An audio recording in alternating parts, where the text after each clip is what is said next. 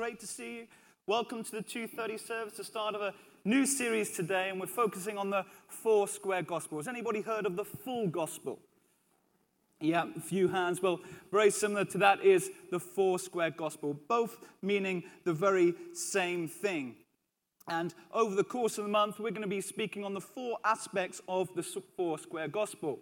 We're speaking on Jesus the Savior, Jesus the baptizer in the Holy Spirit, Jesus the forthcoming King, and Jesus our healer. They are the minimal um, aspects um, that we do not wane on in any way, shape, or form as a Pentecostal movement. As Pentecostals, they are irremovable foundations that we stand on and we preach from in Christ Jesus. Amen? So, where did the four square gospel originate from? Well, back in the early 1900s, we heard of a, a, a great evangelist called um, Aimee McPherson. Aimee Semple McPherson. Have we all heard of her? A great evangelist. In 1922, she was preaching to about 8,000 people in California. And while she was preaching, she was preaching from Ezekiel um, 1 chapters, uh, wrong, verses 4 to 10. And it was preaching on the, the uh, portion of scripture describing the prophet's vision of the four living creatures with the four faces. And the four faces were uh, uh, constituted of the face of a man, the face of a lion, the face of an ox, and a face of an eagle. Aimee McPherson explained how the four faces represented the fourfold ministry of Jesus. In the face of a man was beheld that of a man of sorrows and acquainted with grief, and he was dying on the tree. In the face of a lion, she saw, beheld that of an almighty baptizer with the Holy Ghost and fire. And in the face of an ox, typified the great burden bearer, who himself took our infirmities and carried our sickness, who in his boundless love and divine provision had met every one of our needs. And in the face of the eagle, she saw reflected soul entrepreneuring visions of the coming king who would come to catch and take away his beloved, the forthcoming king in the face of the eagle. She saw this as a complete and whole gospel for both spirit, soul, and body. A gospel which faces squarely in every direction. Now, she shares these words and her very own experience on that day when she was preaching this word and had that great revelation. She says, As the wonder, the power, the majesty, of it enveloped my every being. I stood there still and listened, gripping the pulpit, shaking with the wonder of it all. Then I exclaimed, Why, why? It's a four square gospel. Instantly, the Spirit bore witness, and praise rocked the audience. Thus, the name Foursquare Gospel came into being. Also, the first Foursquare Gospel, every facet of it is described by an emblem the, the, the emblems uh, are portrayed with, for the man, a, a cross representing Jesus as our Savior. For the face of the lion that she saw, is re- represented by the emblem of a dove, the baptizer in the Holy Spirit. We know when Jesus was baptized with the Holy Spirit, we saw the picture of the dove coming down on Christ and remain. And the ox represents the cup is an emblem of a cup. He took the cup for us that we shall be healed and signifies our healing. And the soon coming king is the crown. Now, it's the full gospel, it's holistic, it is strong, it is a rounded gospel where Jesus is the irreducible minimum. Over the next four weeks, we'll be looking into each aspect of the four square gospel. But today, we're going to start off with starting with focusing on Jesus, our Savior, the emblem depicted with the cross. We know that Emmanuel means God is with us. He is the Alpha and the Omega. That is the Greek alphabet. And alpha is the first letter of the Greek alphabet, and omega is the last. It's saying that what God begins, that he shall complete to the very end. And wherever we are in our lives right now, whatever God has begun in you, he will work unto completion. Now, what I want to do this afternoon is, is just zoom out slightly. Is zoom out on the Gospels and see it from a holistic perspective, right from the beginning of the Word through to the end of completion. And I just want to take snapshots all the way through the Word and bring it out to see the picture painted, to see the thumbprint of God and the Holy Spirit speaking of Christ right the way through the Bible. It encourages me no end and builds my faith and strengthens me when I read through the Word of God and I just see how intrinsic and how detailed the planning of God before time orchestrated our salvation through Jesus Christ. And I just want to take snapshots and talk us through some elements of that. Jesus as our Savior is imprinted right the way through the Bible. It's perfectly planned and perfectly executed, quite literally. So what God has begun. Well, turn with me briefly to Genesis 3:15.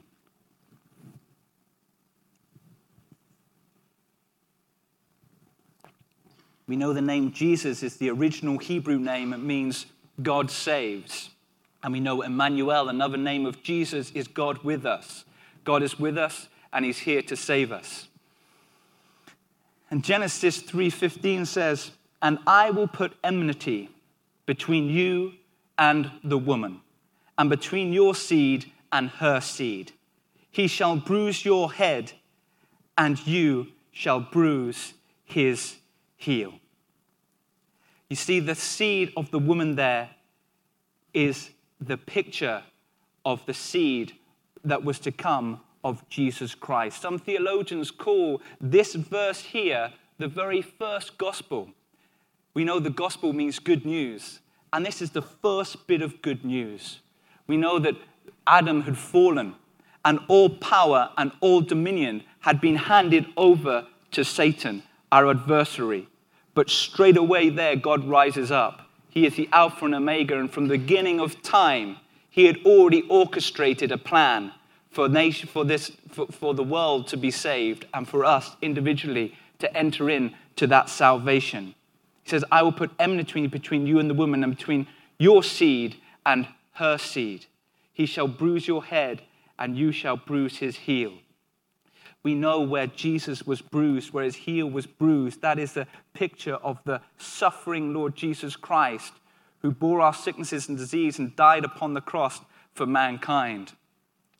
But even though Satan bruises his heel, heel, he may have won that battle, but we know openly that Jesus won the war.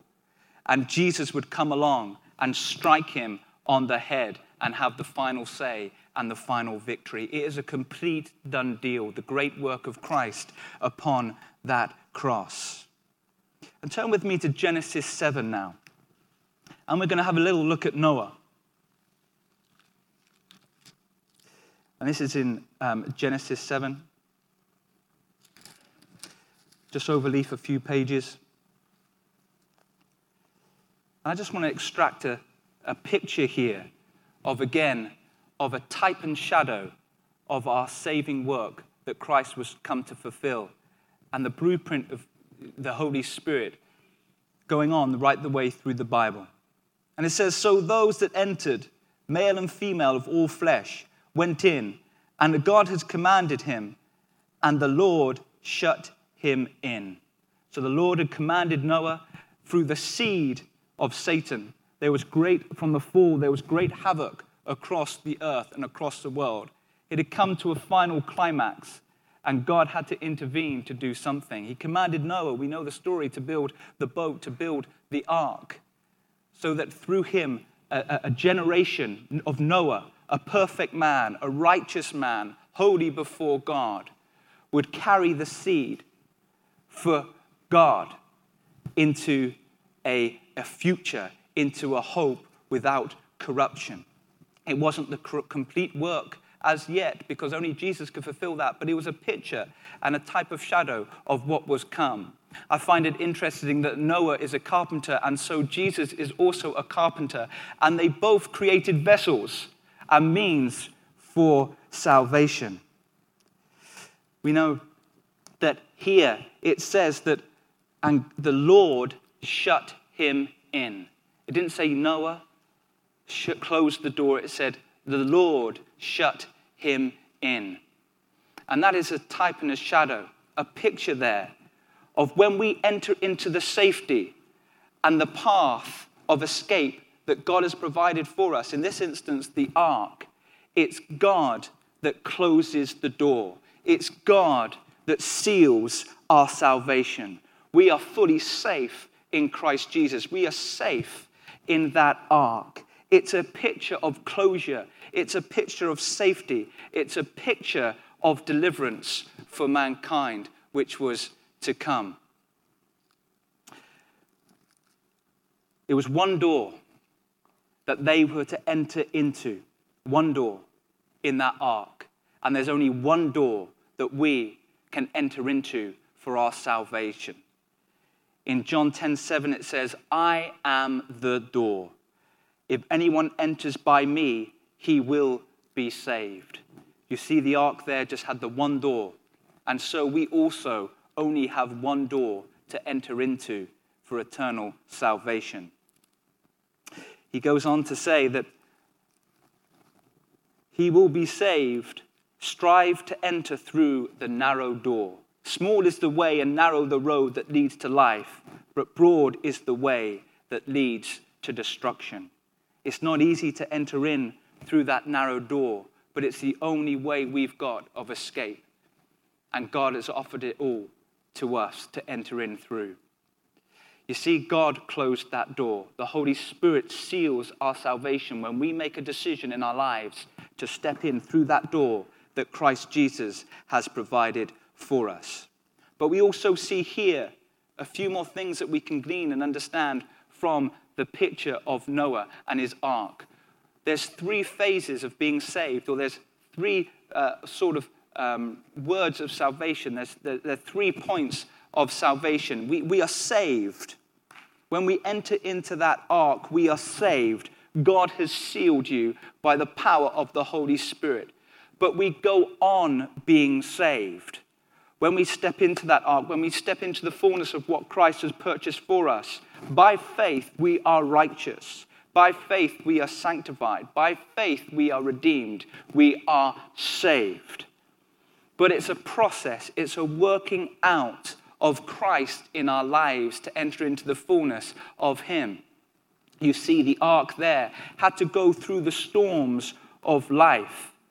They were saved and salvation, when we give our lives to the cross, it saves us from the judgment, but it continues on saving us from the power of sin.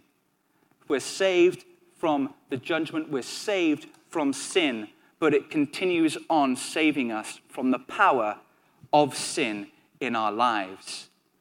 But in due season, we will enter in fully into the rest.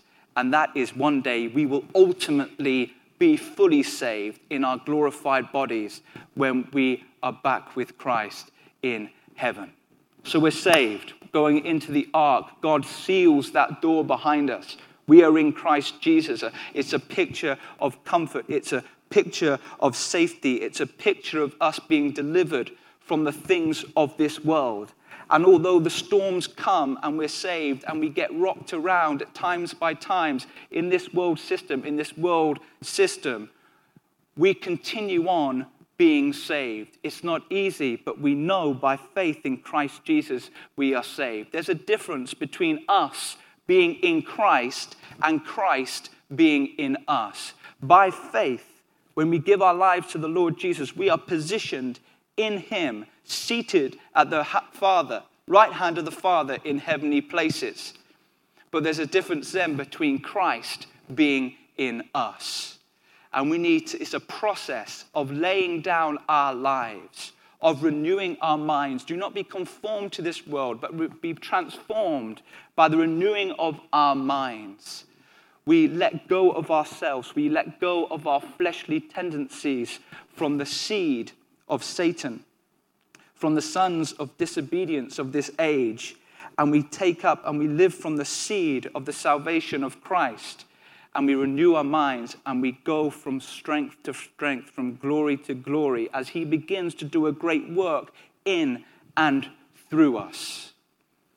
And then we allow His light to shine. So we're saved, it's a process, and ultimately we're walking on into the ultimate salvation when the coming King will return and we'll ultimately be saved. In Corinthians 1:18, this is a scripture that describes our process of salvation.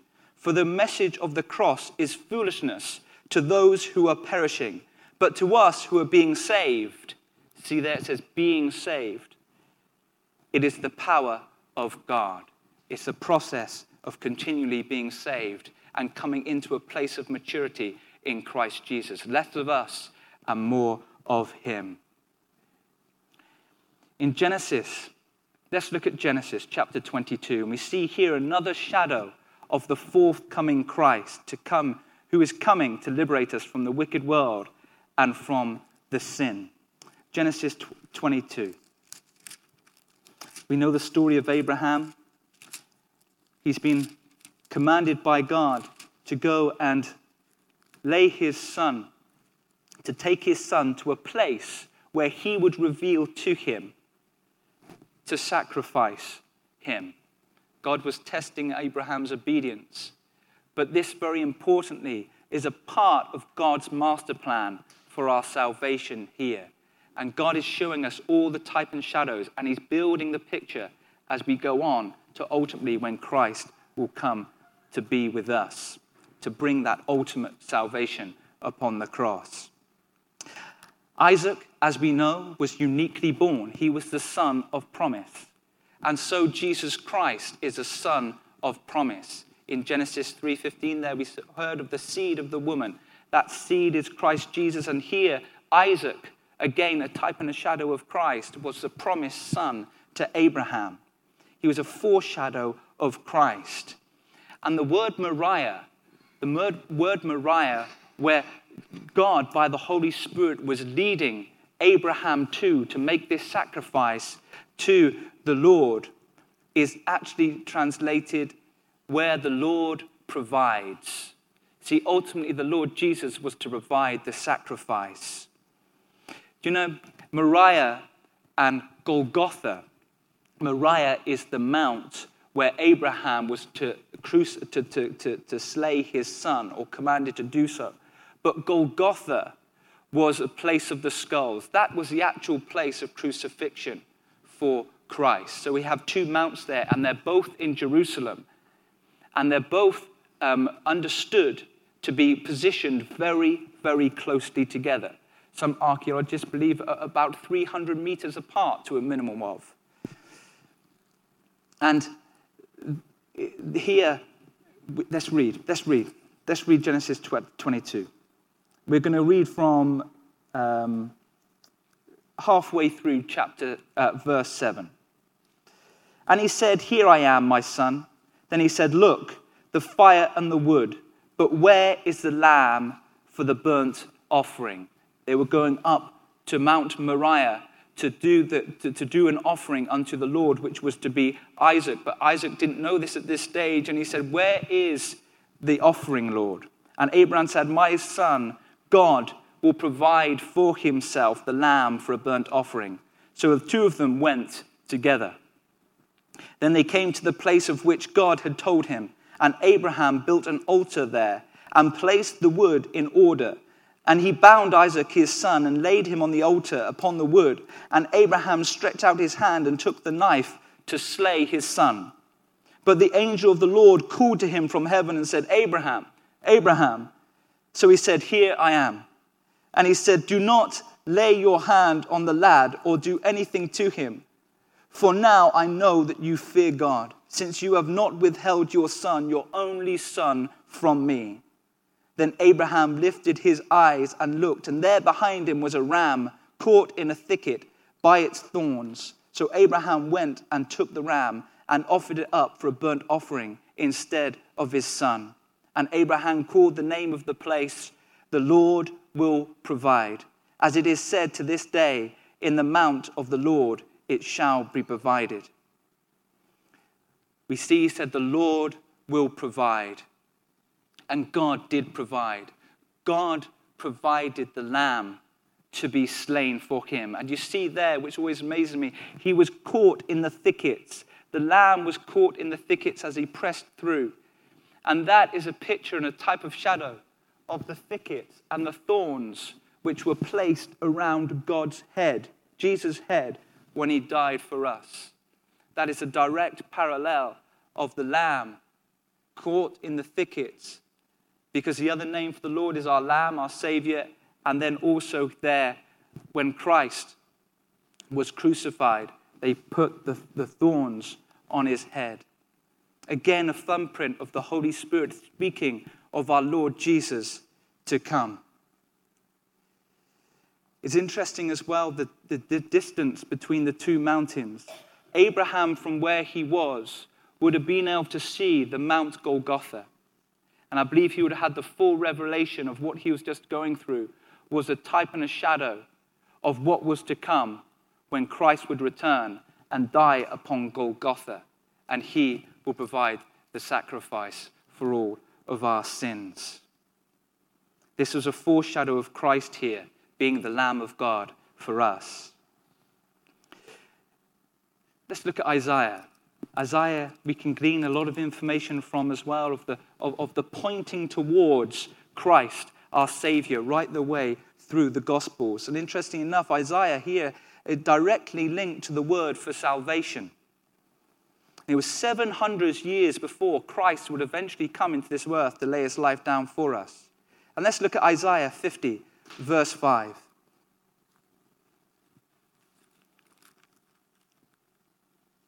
Isaiah was a great prophet.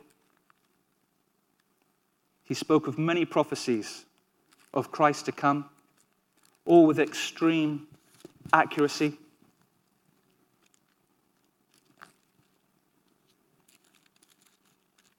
And it says in 50, verse 6 I did not turn away. I gave my back to those who struck me and my cheeks to those who plucked out the beard. I did not hide my face from shame and spitting.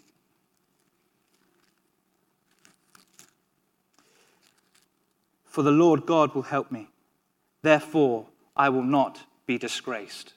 That was 700 years before Christ, and Isaiah there is pointing and seeing what was to come. And we read the fulfill, fulfillment of that in Matthew 27 7 where Matthew goes on by the inspiration of the Holy Spirit to say, And they stripped him and put a scarlet robe on him.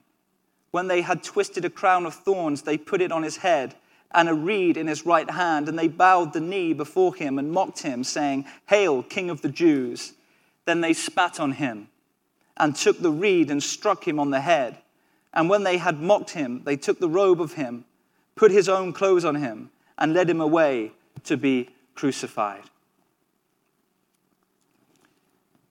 We continue on in Isaiah 53. We see the fulfillment there of 50. And we continue on 53, and it gives us a great graphic detail of the prophecy of Christ to come. And we're reading from verse 3.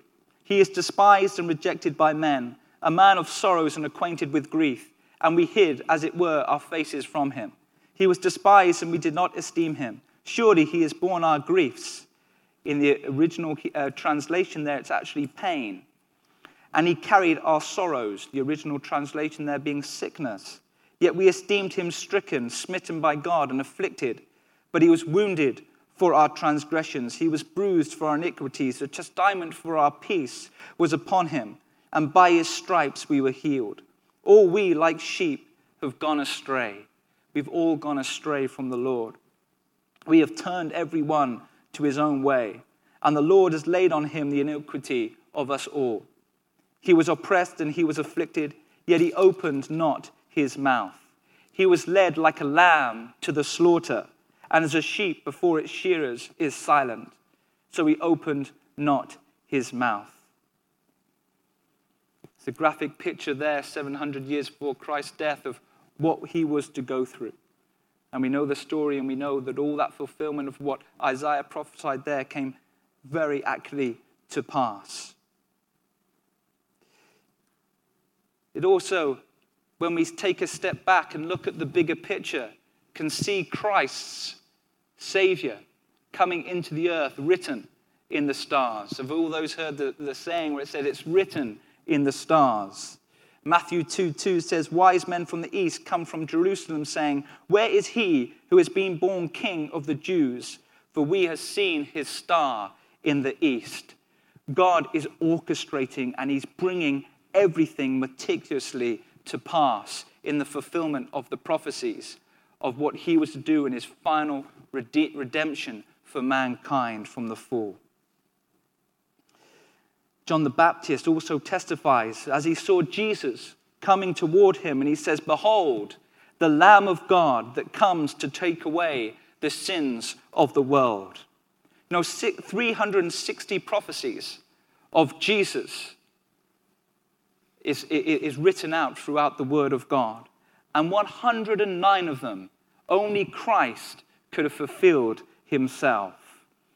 They see the seed of the woman that we read of there in Genesis 3, right at the beginning.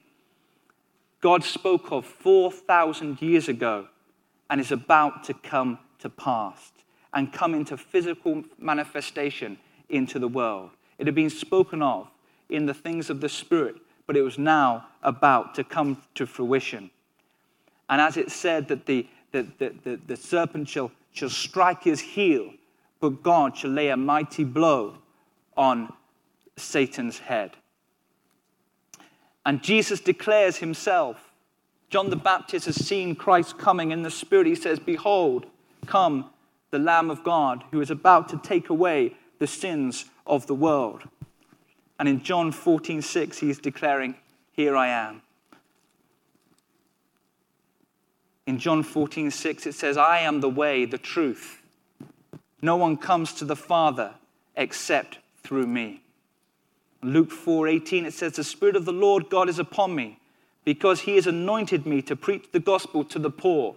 He has sent me to heal the brokenhearted, to proclaim liberty to the captives and recovery of sight to the blind, to set at liberty those who are oppressed. Luke 22 42 says, Father, if you are willing, please take this cup of suffering away from me, but not my will, but your will be done. Christ knew what he was about to go through in the Garden of Gethsemane. He was on his knees praying before the Lord because he knew what he was about to. He was about to take on that cross on board all of our sins, past, present, and future. And he was going to be smitten and striped. And he asked for the cup to be removed. But he said, Not my will, but your will be done. It was God's will that Christ would come to pave a way of escape for us that we may be saved and live in the fullness of what he has purchased for us. That we may live in the fullness of the, of, of the ark, that we may be safe in there during this time on earth, that the waves of life cannot get to us. But then in due season, Christ would return and we'd come to rest and enter into the ultimate rest of our glorified bodies in Christ Jesus. So Jesus is here is declaring himself that I am the Son of God. This is my mission to come and pave a way of escape for you, to take the sins, all of our sins, past, present, and future, upon me, that you may live. Jesus took the cup for mankind. What he went through in his suffering on the cross, he loved us so much. He knew that He was the only answer. He took our place, and He was a substitute for you and I. All of the sin that is due us, Christ here took on board. It was God's master plan. began and put into motion 6,000 years before, 6,000 years ago, 4,000 years before Christ actually was to die upon that cross for us. And Jesus went to the cross. He took all the wrath and punishment that was due us, and he took it all. The perfect sacrifice, perfect and complete in every aspect, perfect and complete in every way and in every regard. He died that we may ultimately live. It is finished, he declared. And with that, he bowed his head upon the cross and he gave up his spirit. And that point, the veil of separation between God and man, the veil was turning, torn in two. That whoever would believe in him could have direct access to the Father, to our God. We now may enter freely into the ark and into our salvation through him. We know the scripture well, but John 3:16 says God so loved the world that he gave his only begotten son that whoever believes in him shall not perish but have eternal life. So we see there right from the beginning of Genesis going through Noah of the type and shadow of Noah's ark there and an illustration of there being one door and Christ being the only door to salvation. We see from Abraham a picture painted, a form of shadow and a type of Christ's crucifixion. God saying, I shall provide the sacrifice. We see the picture of the Lamb of God that he will provide that was slain. And we saw Abraham to one day knowing, looking across to Golgotha, that it would be Jesus who was that substitute for us upon that cross. And Isaiah, the prophet Isaiah, prophesying and speaking meticulous detail the crucifixion and what Christ would go through on us and what would it represent and what we by faith through grace would be able to achieve and enter into when that veil was torn in two. So what exactly took place on that cross? We're zooming back in now to the actual cross. What is it that Christ exactly did for you and I upon that cross? We know in Hebrews 10:14 it says for by that one offering he forever made perfect those who are being made holy. There was a divine exchange that took place on the cross, many of which I haven't got time to explain now or to expand into go into greater detail. But I've got 10 key points that describes the great exchange upon that cross for us. What Christ purchased for us and died on that cross for us, that we, by grace, through faith, may enter fully into. One, Jesus was punished that we may be forgiven. He was wounded that we may be healed physically, emotionally, and spiritually. Jesus was made sin with our sinfulness, that we may be righteous, made righteous with his righteousness. See, we cannot attain righteousness on our own ability. It's only in and through the blood of Christ, through that door, the narrow door, that we can attain full righteousness in Christ Jesus before the Father. Jesus died our death that we might share his life. He died that we may live. Jesus was made a curse that we might receive the full blessing. Jesus endured our poverty that we might share his abundance. Jesus bore our shame that we might share his abundance. And I think that's a big one in the body of Christ for us as believers. The enemy comes to condemn us of all that we've done. But like I said, Christ continues to walk on us and we're continually being saved. Yes, we will stumble, we will fall short, but the blood of Christ covers our past sins, our present sins, and our future sins. And when we confess our sins to one another, when we lay them down at the cross of Christ, our Heavenly Father, through the blood of Jesus, looks at his blood, his shed, blood, his perfect blood, and he says, Forgiven. And he says, You're healed. You're well.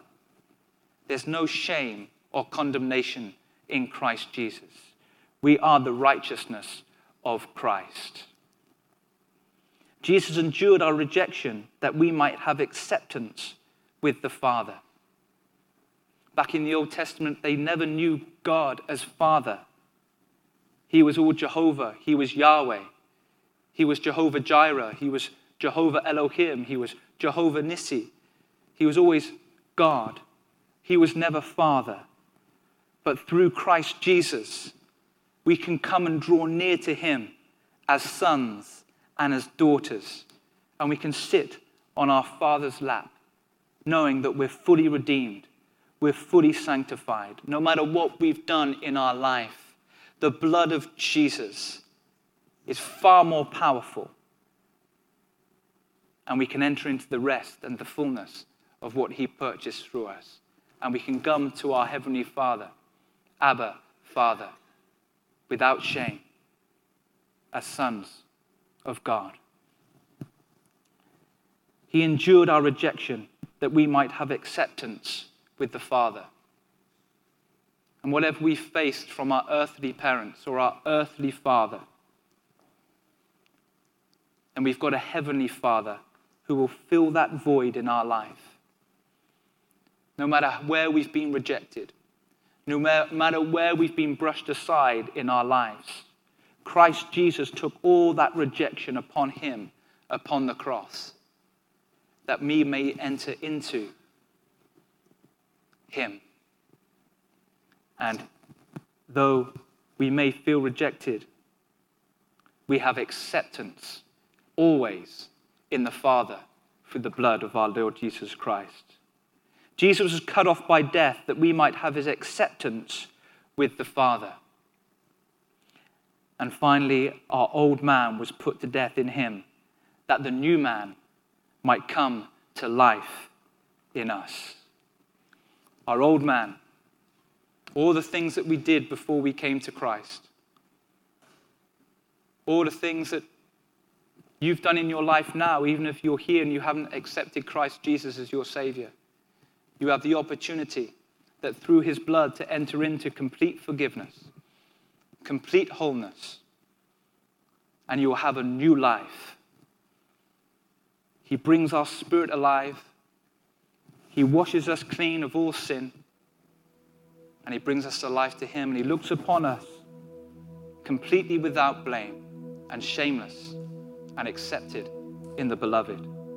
Colossians 1 19 to 20 says, For God was pleased to have all his fullness dwell in him, and through him to reconcile to him all things, whether things on earth or things in heaven, by making peace through his blood shed on the cross. Do you know one of the greatest things that Christ brings for us? Time and time and time again, I see it. My very own cousin my second cousin, was in such a bad place in his life. Probably every single one of those things there, of the 10 divine exchanges that I spoke of, he probably had in his life. Rejected by his family, beaten physically, abused emotionally, the shame that he had upon his life, the physical sickness that he had on his life. And he came to church one day and he heard preach being Christ, Christ being preached. And he raised his hand and he came forward to give his life to the Lord Jesus. He went home that evening. On the outward, it appeared nothing had really changed. But he came around my house the next morning and he said, Chris, last night I had the nicest, deepest, most peaceful sleep that I have ever had in my entire life. One thing, and that is one of so many examples I hear of the testimonies when people give their life to Christ, the peace because he's the Prince of Peace, that they receive in him, knowing that they're secure in that ark, so to speak, knowing that they're safe, the comfort that they feel, the joy that they feel, not always ex- externally, but internally, something changes in one's life. Peace. I don't even want to begin to look into the amount of issues that there are from a lack of peace and the stress and the striving the people of the world have to go through to try and attain their righteousness, to try and strive for something that's missing in their life, a void in their life that only the Holy Spirit and God can bring. And people are perishing. But something supernatural happens when we give our lives to Christ. The peace and the rest that we enter into is undescribable and unattainable only other than through one door the door of salvation, the door of Christ. Narrow is the path that leads to life, but broad is the way that leads to destruction, and many go by it. Christ has done all the work for us, but we must receive it. He's laid it down for us. He said, I've done it all for you. I've taken everything, every hurt, every pain, every iniquity, everything that you've gone through. I've taken it upon myself upon that cross. It is finished. It's a complete work. It's a whole work. It's a free gift. But let me tell you, it's not a cheap gift, but it's a free gift. We've had a little bit of understanding there of, of what it cost great men of God to bring the fulfillment of Christ Jesus.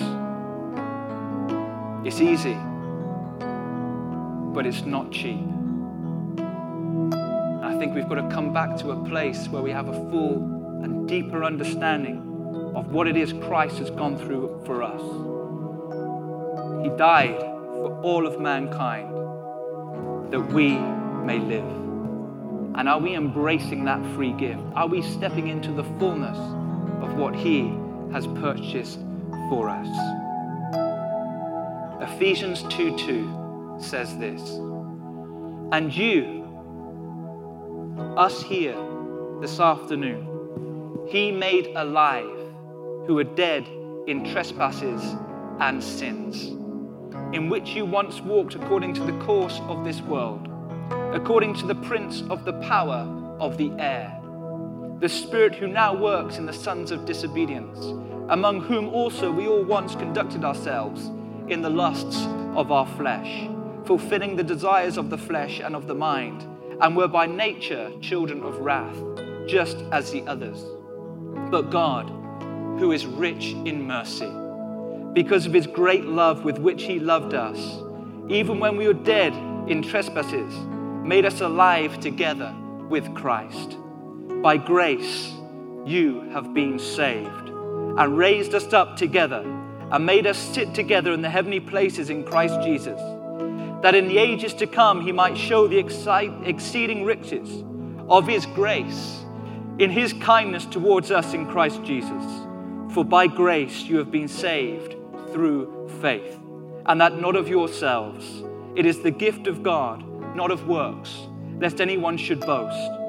We are his workmanship, created in Christ Jesus for good works, which God prepared beforehand that we should walk in him. Let's stand to our feet this afternoon, Kensington Temple. Let's keep our eyes fixed on the Lord Jesus.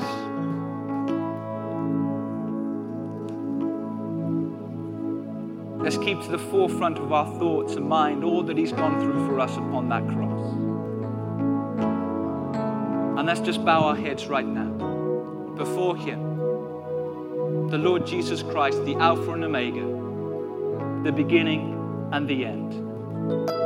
Jesus, our Savior. Emmanuel, God is with us.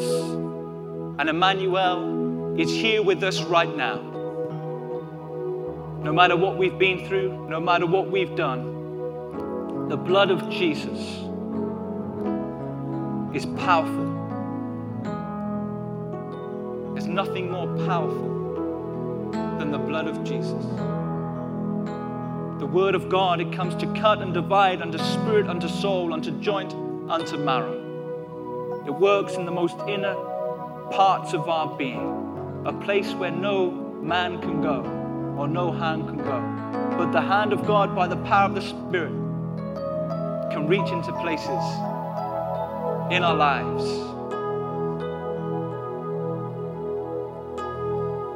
I want to give this opportunity this afternoon while every head is bowed and every eye is closed.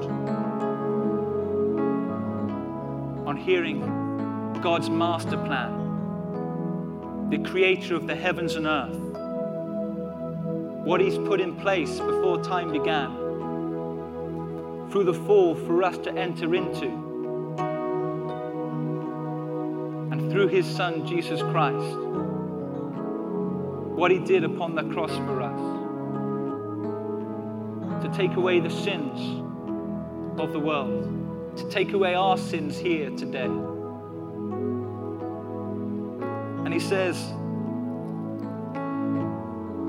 even though your sin is as red as scarlet, I shall make it as white as wool. Jesus is walking with Nehemiah, a great religious man of the day, and he said, Nehemiah says to him, Lord, what is it I must do to have eternal life? And he said, You must be born again. Romans 10:9 says, If you believe in your heart and confess with your mouth the Lord Jesus, you will be saved. It's a done deal. Christ enters our heart and Christ enters our life. And by faith, you are positioned at the right hand of the Father in heavenly places. And we go on to work out our salvation to the day of the coming King when he will finally and ultimately take us home.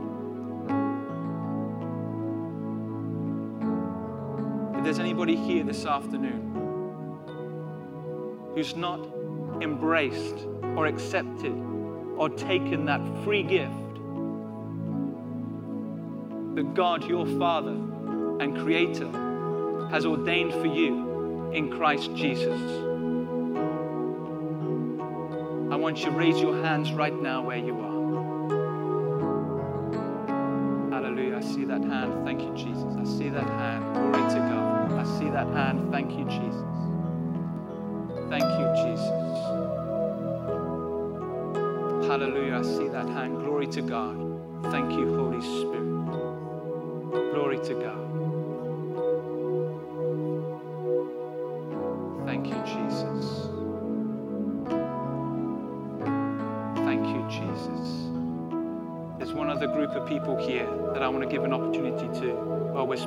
Jesus Christ our Savior.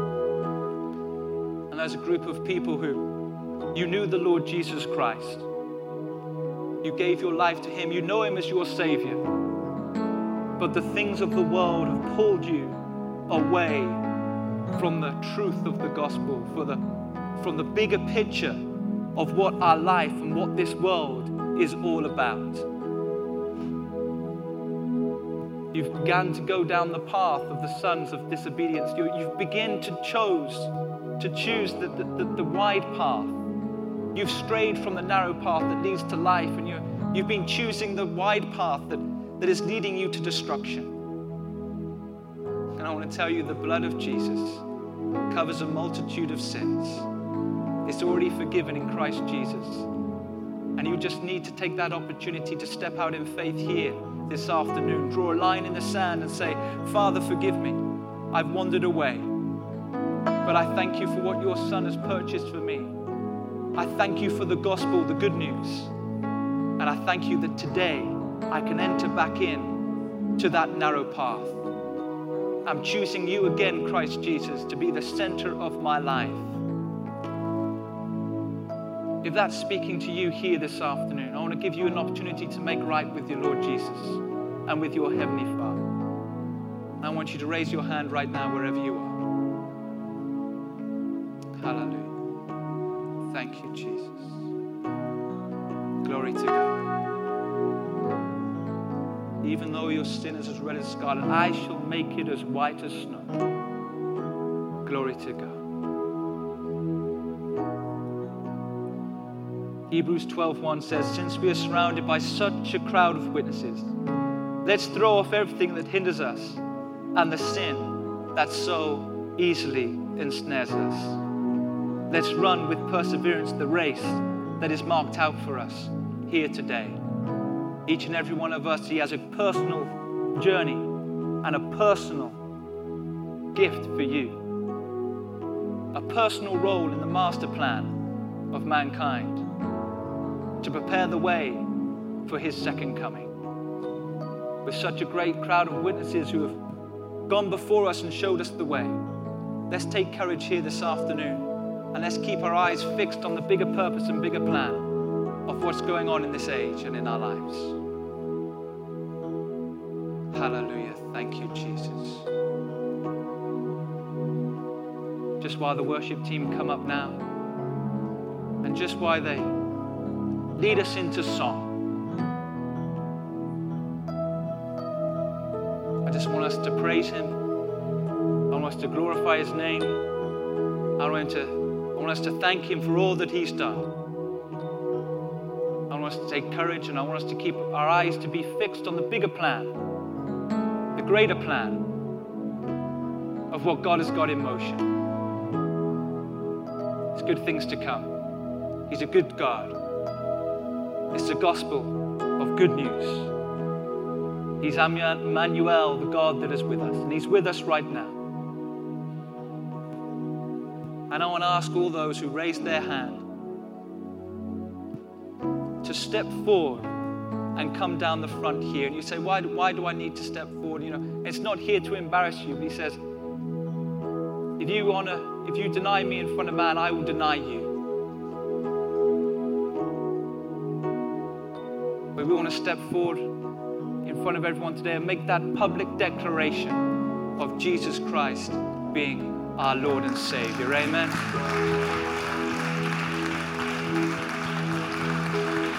Glory to God.